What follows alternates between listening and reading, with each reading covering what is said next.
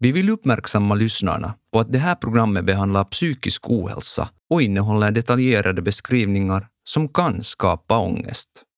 Det här är ett sommarprat från Svenska Yle.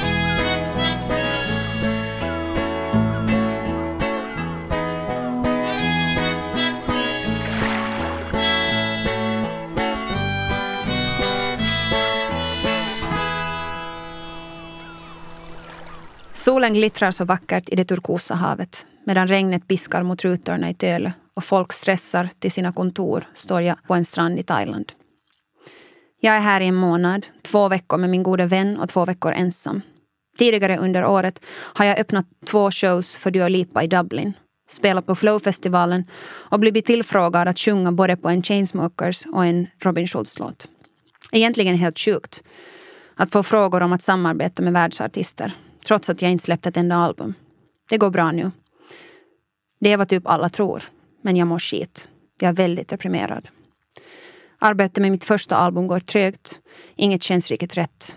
Jag behöver den här semestern, behöver att hitta tillbaka till mig själv. Personen som jag blivit bestulen på. Jag står på en stor sten på stranden när mobilen ringer. Det är min pappa. Han är typ den tokigaste jag vet, men nu är han allvarlig. Jag har kanske aldrig hört honom vara så allvarlig förut. Alexandra, du är min dotter. Jag älskar dig och jag är jätteorolig över dig, säger han. Han syftar på mitt förhållande.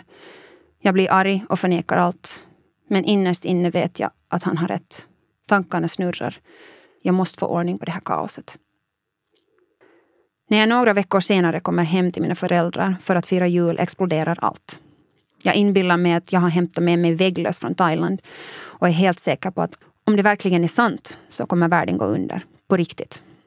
Före jag ens gick in i huset skulle alla mina grejer tvättas i 90 grader eller sättas in i frysen. Jag var helt manisk. Tvätta kläder i tvättstugan så att jag blev alldeles svettig och frös som en galning medan jag skrubbade saker ute i snön. Det kändes som jag inte ens var där själv. Jag var någon annan, helt besatt. Jag hade inte sovit på 24 timmar och hade just flugit i 14 timmar. Jag hade panikattack efter panikattack. Mina föräldrar kom ut på verandan och undrade vad fan jag höll på med. Jag var helt slutkörd, sönder, hopplöst borttappad. Jag var säker på att det bästa för alla var att jag skulle dö. Och det på grund av några vägglöss som egentligen aldrig fanns. Så här efteråt låter det nästan lite komiskt. Men just i det ögonblicket nådde jag toppen. Eller kanske snarare botten. På de senaste 2 årens helvete. Allt det emotionella bagage jag samlat på mig exploderade. En stor del som varit min värld hade baserat sig på en lögn. Mitt liv föll isär. Jag heter Alexandra Lehti. Jag är låtskrivare och artist under namnet Alexandra. I mitt sommarprat kommer jag prata om de senaste åren i mitt liv och hur det är att ta sig ut ur ett emotionellt kränkande förhållande. Det som jag delar idag är en anpassad version med bara en bråkdel av det som hände. Tyvärr kan jag inte gå in på alla detaljer i det här sammanhanget.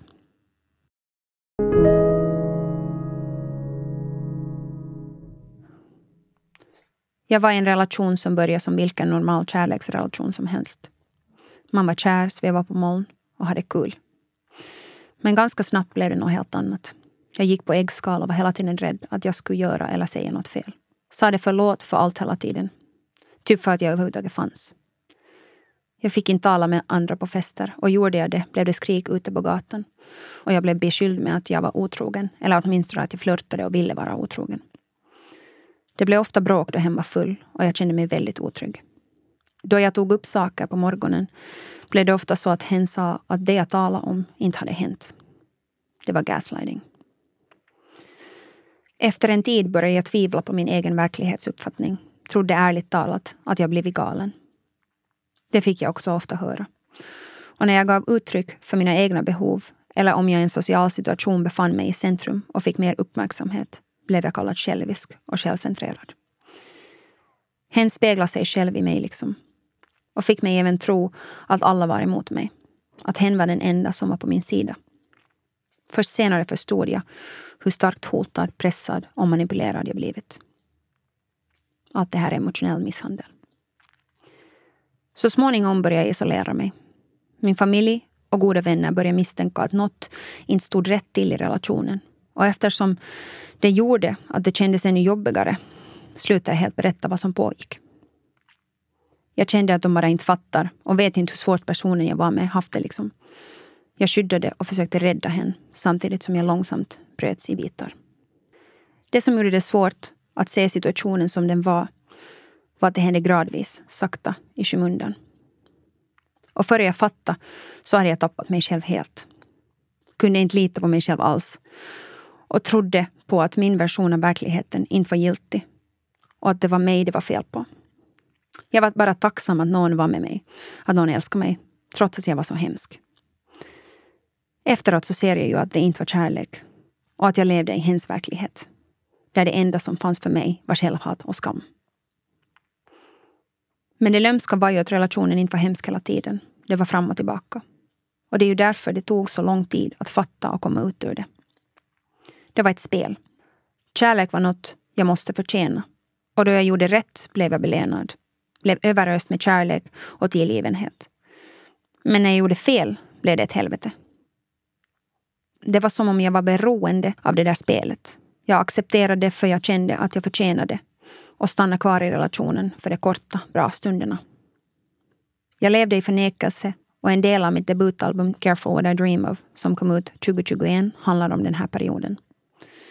Men på något sätt nu när jag lyssnar tillbaka på låtarna så känns det nästan som att jag innerst inne visste hur det egentligen var. Vissa av låtarna berättade så att säga saker för mig som jag ännu inte förstod då jag skrev dem. Det här är något som hänt ofta sedan jag började skriva låtar för ungefär 10 år sedan. Att jag genom mina egna låtar får upp ögonen för mitt eget liv och min situation.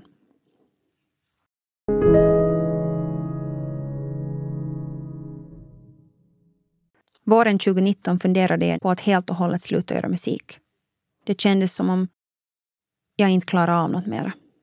Att det var det liksom. Jag hade även haft problem med min röst och måste genomgå en stämbandsoperation i början av sommaren.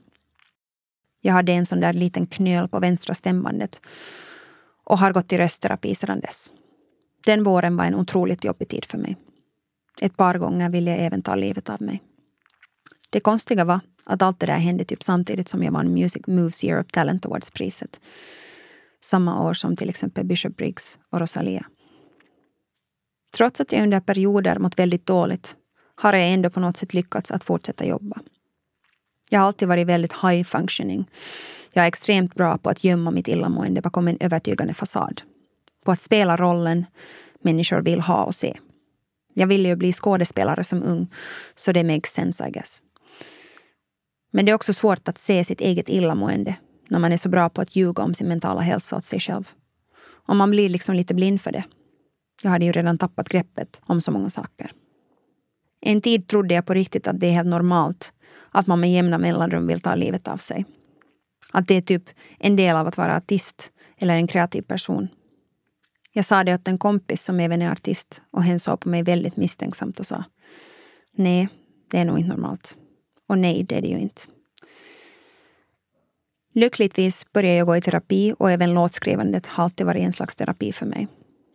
Men det var ännu svårt att klä den emotionella misshandeln jag upplevt i ord.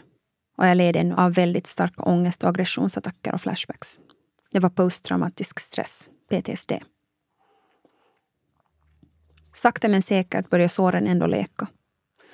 Men egentligen var det först under pandemiåret 2020 som jag lyckades stanna upp, hitta mig själv och sluta fly mitt förflutna.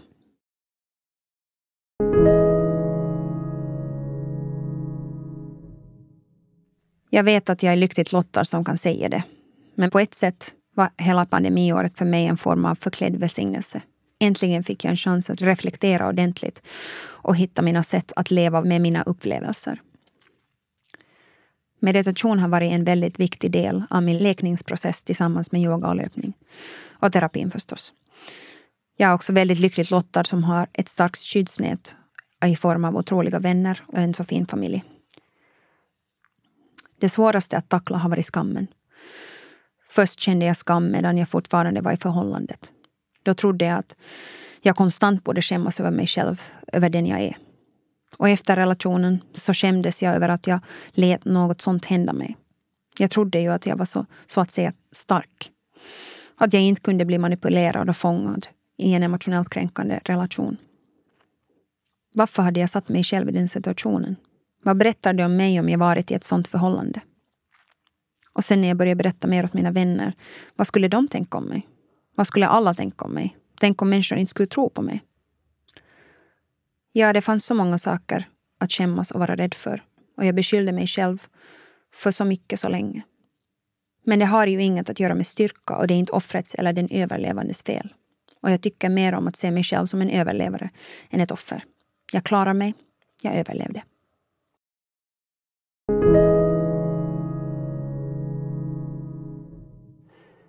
Att känna mig sedd och förstådd har varit väldigt viktigt för mig.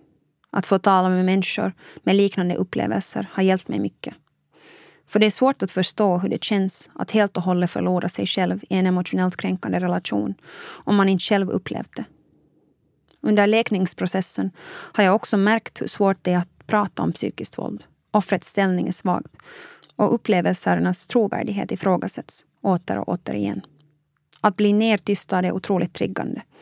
Det är ju samma grej som bara fortsätter. Att ens känslor och upplevelser inte ses som giltiga. Det var också viktigt att höra artisten FKA Twigs tala om sina erfarenheter av emotionell misshandel i podcastserien Grounded with Louis Theroux. Och att se ett så realistiskt porträtt av emotionellt kränkande beteende i tv-serien Made. Jag hoppas att det jag delar idag också hjälper någon att inte känna sig så ensam. Att känna sig sedd. Nu känns det ibland som om vissa upplevelser var en dröm för mig.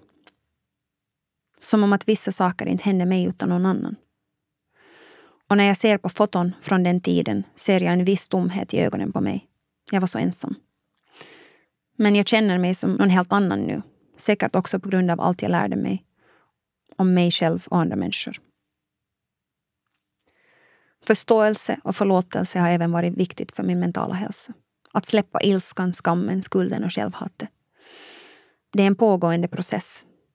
Men jag behövde förlåta för att äntligen kunna sörja. Empati är ju en styrka in the end. Fastän det är så otroligt fel och hemskt att någon misshandlar en emotionellt, så är ju ingen en dålig människa i grunden.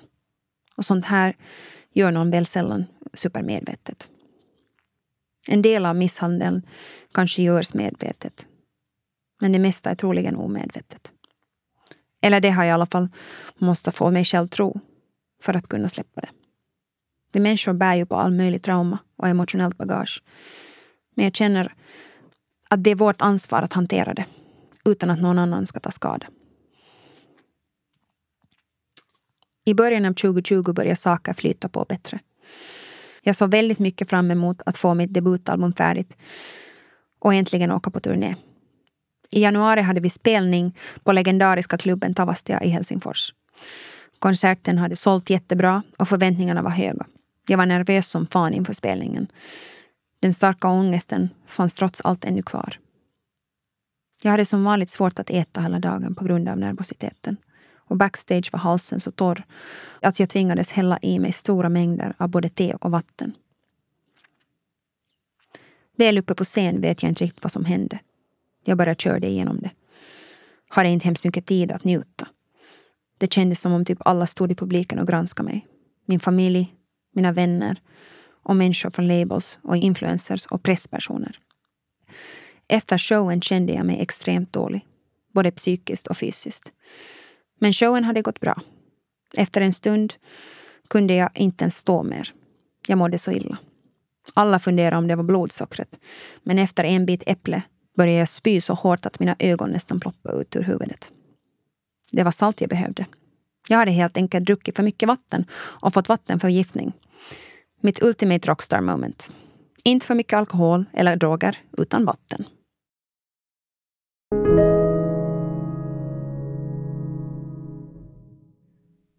Efter mitt rockstar moment med vattenförgiftningen kändes det liksom som om det värsta som kunde hända efter en show hade typ hänt. Och jag kunde ta det mycket lugnare. Jag förstod att jag måste ta det mindre seriöst och inte stressa så mycket inför spelningar. För annars skulle det inte finnas något kvar av mig efter en turné. Vi åkte till Wien och sen London för mer spelningar och hade ingen aning om att världen några veckor senare skulle stänga ner. Jag väntade så på att få åka på en lång turné för första gången. Men så blev det ju inte. Allt som var planerat för våren och sommaren började inhiberas. Även slutförande av albumet fick flyttas framåt. Då fattade jag att albumet inte skulle fås ut på hösten 2020 som planerat. Utan först komma ut 2021. I mars 2020 fick mina föräldrar corona och min pappa hamnade in på sjukhuset. Det var en av de mest skrämmande grejer jag någonsin varit med om. Han var så sjuk att han inte kunde ringa eller skicka meddelanden från sjukbädden. Ingen kunde heller hälsa på honom och ingen visste riktigt något om sjukdomen då ännu. Han klarade sig inte utan extra syre och jag trodde att han skulle dö. Lyckligtvis började han efter en vecka på sjukhus bli bättre och till slut tillfrisknade han efter att ha haft feber i flera veckor. Den våren var jag väldigt ensam. Jag höll mig för det mesta ensam hemma och efteråt fattade jag att jag varit väldigt deprimerad igen. Då jag tvingades stanna upp tvingades jag även återvända till mina trauman och det var inte lätt men viktigt. En stor del av mitt debutalbum handlar om svåra saker. I augusti åkte jag till Stockholm för att under 5 veckor slutföra albumet. Det var en väldigt fin och så att säga rengörande upplevelse. Väldigt intensivt. Jag grät mycket. Men fick äntligen bättre ordning på tankarna. Det var liksom som om jag äntligen kunde lämna det där traumatiska förhållandet bakom mig. Släppa allt det sista och gå vidare. Egentligen kanske det inte längre var förhållande och de upplevelserna jag höll fast vid. Utan albumets berättelser om förhållande. Jag behövde släppa taget och äntligen få ut skivan för att kunna gå vidare. Jag brukar skriva ganska personliga låtar och gå väldigt djupt in i de berättelserna. Ofta är det ju berättelser som baserar sig på mina känslor. Kanske inte helt som det var in real life, men inspirerade av händelser och sedan dramatiserade.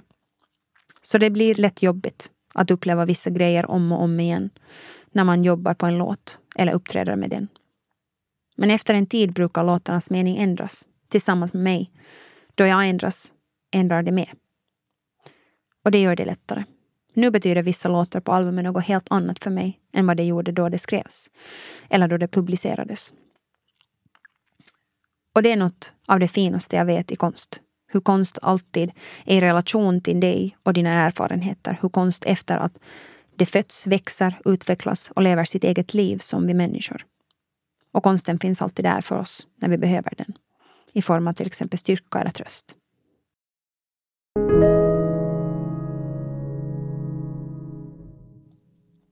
Jag heter Alexandra och idag är jag din sommarpratare. I juni 2021 kom mitt debutalbum äntligen ut. Det är svårt att beskriva känslan jag hade då. Min förstfödde såg världen för första gången. Det var en smärtsam men glädjefylld och befriande förlossning. Det kändes lite overkligt då jag så länge hade kämpat med det. För att få min vision igenom med min label och för att hitta rätt personer att hjälpa mig berätta min berättelse på mitt sätt. Men jag hade klarat av det. Jag var i Stockholm igen då albumet publicerades. Vi festade i studion. På vägen hem satt jag mig vid vattnet på Kungsholmen och stirrade på den knallröda orangea solnedgången och kände en sån lättnad. Lättnad att ha fått ut ett album, att ha kommit ut ur förhållandet, fått berätta just den berättelsen och att få sitta just där i lugn och ro och stirra på solnedgången. Jag kunde äntligen andas riktigt djupt och luta mig tillbaka. Jag hade kommit ut på andra sidan. I lägenheten som jag hyrde funkade varken mikron eller ugnen, vilket kanske berodde på att jag hade druckit några glas skumpa. Hur som helst fortsatte firandet av mitt debutalbum med att äta iskalla veganska bullar och potatismos mitt i natten. Dessutom blev min personliga Spotify hacked just den natten. What are the odds? Så att lyssna på mitt eget album lyckades tyvärr inte. Att publicera något är alltid lite en antiklimax liksom. Därför är det så sjukt viktigt att man lär sig njuta av resan dit. Hur klyschigt det än låter.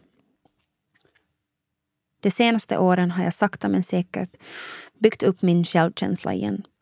Ibland känns det som om man inte riktigt kommer någon vart och just om man kommit framåt så dras man tillbaka igen. Men healing är inte linjärt. Det går i vågor och cirklar.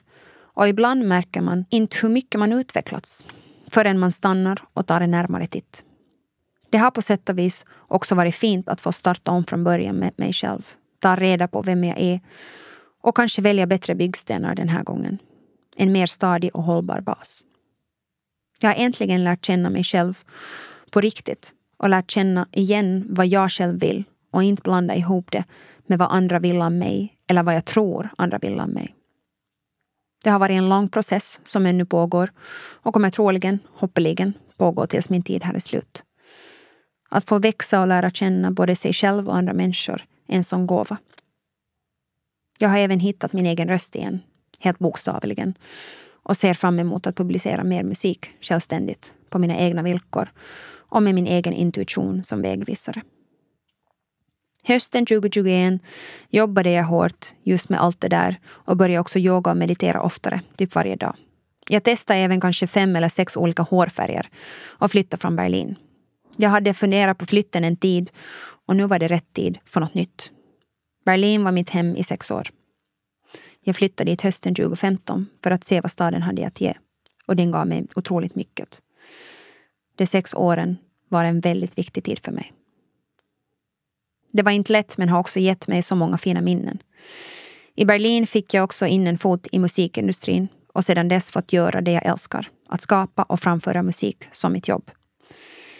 I Berlin hittade jag mig själv, sen tappade jag mig själv och sen hittade jag mig själv igen. Och fick så många otroligt fina vänner. Jag saknar Berlin förstås, men staden representerar det förflutna för mig nu. Men det är kul att åka tillbaka dit. Bara för att hänga med vänner och ta en kaffe på mitt favoritcafé.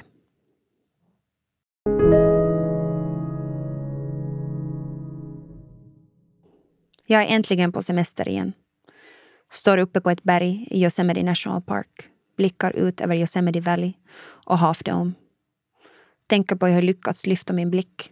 På hur långt jag tagit mig. Idag är jag långt från den människa som var mitt i ett emotionellt kränkande förhållande och inte alls litar på sig själv. En fullmånenatt i Monterey på den vackra västkusten i Kalifornien drömmer jag att jag träffar personen som emotionellt misshandlat mig i en teater och vi skakar hand. Jag till och med ler lite. Och jag känner ingen ångest mer. På morgonen vet jag att jag äntligen förlåtit. Kanske till och med det sista. Att jag tagit tillbaka min makt. Makten att själv bestämma hur jag lever och reagera på saker. Makten över mitt liv. Vi har ju den makten, bara vi vågar ta den. Det är inte lätt, men jag har behövt lära mig att såren inte läker om man stannar i smärtan. Om man hela tiden slänger salt på sina sår. Man måste låta dem läka i lugn och ro. Varje sekund, av varje minut, av varje timme, av varje dag blir det bättre. Även skiten blir något vackert någon dag. Det är som gödningsmedel för blommorna, liksom.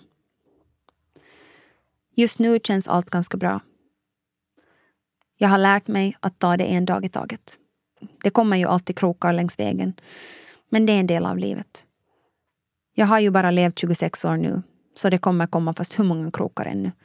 Men kanske är jag lite bättre förberedd nästa gång. Nu har jag ju lärt mig att verkligen uppskatta den person jag blivit. Jag lägger mest fokus på min musik och på att jobba så lite som möjligt. Att ta det lugnt så mycket som möjligt just nu.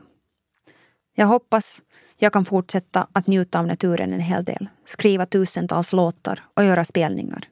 Kanske någon dag med en symfoniorkester. Och så skulle det vara sjukt coolt att få skriva och sjunga en bandlåt. Vi får se hur det blir. Jag vet heller inte var jag kommer bosätta mig. Just nu känns det som om nomadlivet passar mig ganska bra. Kanske kommer jag ta över världen med min musik, kanske inte. Men om jag skulle jag tvinga alla politiker och stora företag att på riktigt ta stora steg för att stoppa klimatkrisen. Hur som helst, så kommer jag försöka fokusera på allt det så att säga lilla men stora i livet. Vänner, familj, god vegansk mat, hund- och kattvideor, konstupplevelser, solnedgångar, berättelser och allt kreativt. Och stanna i ljuset. Tack från mig till dig. Tack att du lyssnade. Jag heter Alexandra Lehti och det här har varit mitt sommarprat. Hoppas din sommar är full av sol, glädje, kramar och allt sånt där trevligt. Ta hand om dig. Kram.